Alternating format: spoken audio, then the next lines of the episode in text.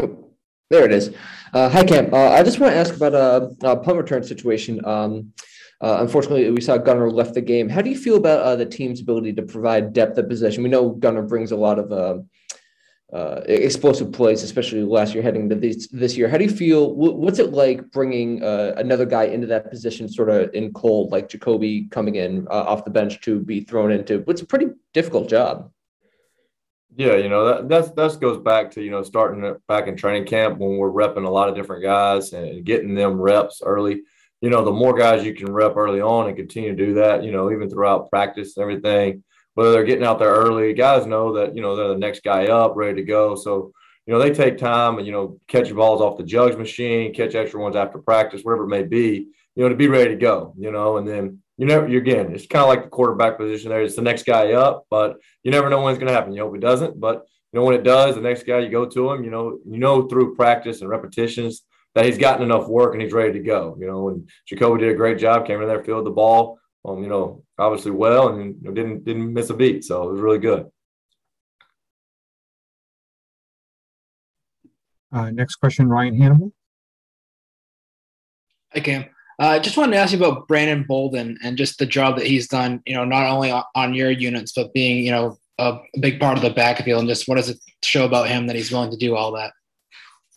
Yeah, you know, you know, B's a constant. You know, he's great. Uh, love to have him. You know, he does a great job for us um, on the field, off the field, leadership roles. He's really doing a good job for us, you know, and he's got that mentality of, you know, I'm never tired. I'm never, you know, it's never too hard for me. He's got the mental toughness, you know, whether it's producing plays on offense and then having to go out and whether, you know, unfortunately cover a punt play, you know, if we have to punt there, or, you know, we score and then he's running back down saying, Hey, I'm covering the kickoff. No, I don't need a sub. So, you know, there's definitely a lot of mental toughness from him and, you know, explosive plays and he brings a lot to the table, you know, you see what he's doing offensively and the number of plays and de- um, you know getting out there on special teams as well. It just brings that other players along, I would say, with him because it's like, hey, if this guy's doing it, I've got to be able to do it, you know. So it's just great team chemistry, you know. There's a credit to him, you know, being able to go out there so much.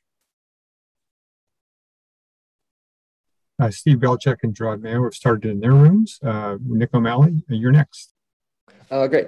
Uh, Cam, uh, I want to, uh, we're, we're, getting in November now. Uh, how does the cold weather start to play, start play a factor in uh, the kicking game? We know, um, especially in New England, wind gets weird, temperature, snow is a factor. Um, how do you start preparing for that as a, like an additional factor onto everything you already have going? Yeah, you know, I think that's a, a great testament to coach why we practice outside. You know, we don't go inside because you need to be in the elements, you know, and, you know, obviously when the cold weather does – you know, start to move in, which is going to up here. You're going to have more balls returned because the ball's not going to fly as, far. The wind's going to knock it down. The cold air, you know, is going to knock the ball down. So you obviously got to be ready to return the ball, you know, on both sides. You know, you got to be ready to cover and you got to be able to return. So the wind and the weather as it gets colder definitely plays a factor. Is why you know we put so emphasis on special teams here. You know, across the board, is because know, you can't control the weather. It's going to be what it's going to be. You know, so you can't really worry about it. But you have to be ready to prepare for it you know, because those situations are going to show up. So the more times at practice on the field, whether it's wet conditions, whether it's wind, you don't make it easy on the guys. You don't just want to, hey, we're always going to punt with the wind. You know, no, you're going to punt against the wind in games. So, you know, you try to punt into the wind, you try to punt with the wind, you try to catch with the wind, try to catch, you know, with the wind at their back. So that way the returner's having to judge it, not only kickoff return, but also as a punt returner, because it does affect it. You know, when the wind's at a punter's back, you got to know as a returner, hey, the ball is going to go further. It's going to drift. It's going to push the ball down the field. So, you know, let's just say a punter that normally is at 45 on average. Well, if he's got the wind in his back or is pushing a certain direction, you might want to play him at 50. Whereas if, you know, the wind's in his face, now instead of 45, you're playing him at 42 to 40 because the ball you're thinking is going to knock down. Same thing with the cold weather. You got to put that into calculation as well. The colder it gets, the shorter the ball is going to travel as well. Great. Thank you. Yep. Thank you. And we'll go back to Ryan Hannable. I had one more about um, we were talking to Matthew Slater last week, and he was talking about how your energy has helped him being an older guy in the league and kind of helped him get going. Is that just something that all special teams coaches have that constant energy? We saw it with Joe Judge. Um, is that something you've always had, or is that something you've had to kind of do more of, you know, in your role as a special teams coach? you know, for, for, me personally, it's something I've had, um, you know, as an energetic person. Um, you know, big passion for what we do um, in the kicking game. You know, here when I was playing, I played in the kicking game as a player. You know, you know, energy. That's just kind of part of my personality, and I don't think you can ever be someone you're not.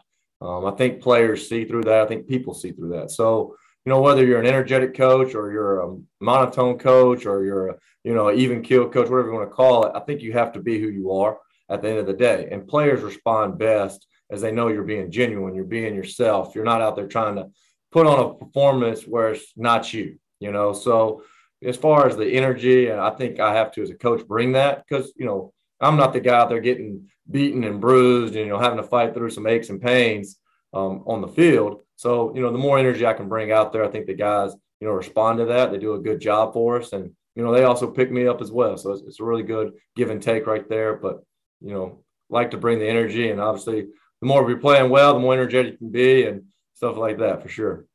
Thanks, Cam. Thank you. Last question will be Phil Perry. Cam, how are you doing? Doing good, Phil. How are we doing today? Good. I, I have a follow up to Ryan's question. Um, what is it about special teams that seems to attract energetic guys to be special teams coaches, coordinators? It feels like, uh, you know, your your approach, I'm sure, is, is unique to you, but across the league, it feels like it's those high energy guys that that we often see in that position. Yeah, you know, I don't know if it's because maybe you're coaching 11 guys and you're trying to get to all 11 and you know, you don't have time to sit there and sit down in the meeting and you're, you're trying to, hey, get 11 guys on the same page in a, you know, five minute part of practice. So you're coaching 11 guys, you know, one play for 30 seconds. So maybe the, the attitude of, hey, I got to get to this guy. I got to yell all across the field 50 yards, make sure this guy can hear me to the coaching point. So you're constantly moving um, as a special teams coach across the league. So I think that may have something to do to as well. And I think it's just part of the nature. You know, you see guys in special teams, there's a lot of toughness, effort, you know, guys that make their name for it. You know, they bring the mentality to it. So I think a lot of the coaches have the same feeling. It's like, hey, you know, it's that third phase. You know, obviously we put emphasis on here, where they do other places. So it's like, hey, take a little pride in that. And, you know, you want to bring an edge to it. And just one more, Cam, I think we've seen a couple different times, and we can even, we can watch the sideline from up in the press box or whatever, but um, on some of these like mic'd up things with uh, Bill Belichick, and, and you guys will be standing right next to each other uh, quite a bit. What's going on in those those in game moments when you guys are side by side? Is is he just trying to get real time updates from you, or is it the other way around? What what's going on in those in those moments there when when you guys are together? Yeah, it changes. You know, sometimes we're talking about the upcoming situations that may be coming up in the game. Um, you know, what there's several times we're talking about the weather. Um, you know, so it's a lot of different depends on the game flow, what's actually being said and what we're actually talking about and the game situations that's going throughout. You know, just making sure, hey, he knows what's going on, I know what's going on, and that way we're always on the same page. Does sound a little bit different than like if if I was to talk about the weather with somebody at the water cooler or something? Is it similar to that or a little bit different? Uh, it, it's a little bit of both. you know, there's you know, hey, you know, what do you think it's going to do? What do you, what do you, what have you read? What are the, what are they saying? So it's just a little bit, hey, and then there's sometimes just like, ah, you know, it is what it is. So, you know, it, it can definitely be a little bit of both right there, that aspect. Thanks, Kim. Thanks, Phil. Thank you, Kim. Thank you all.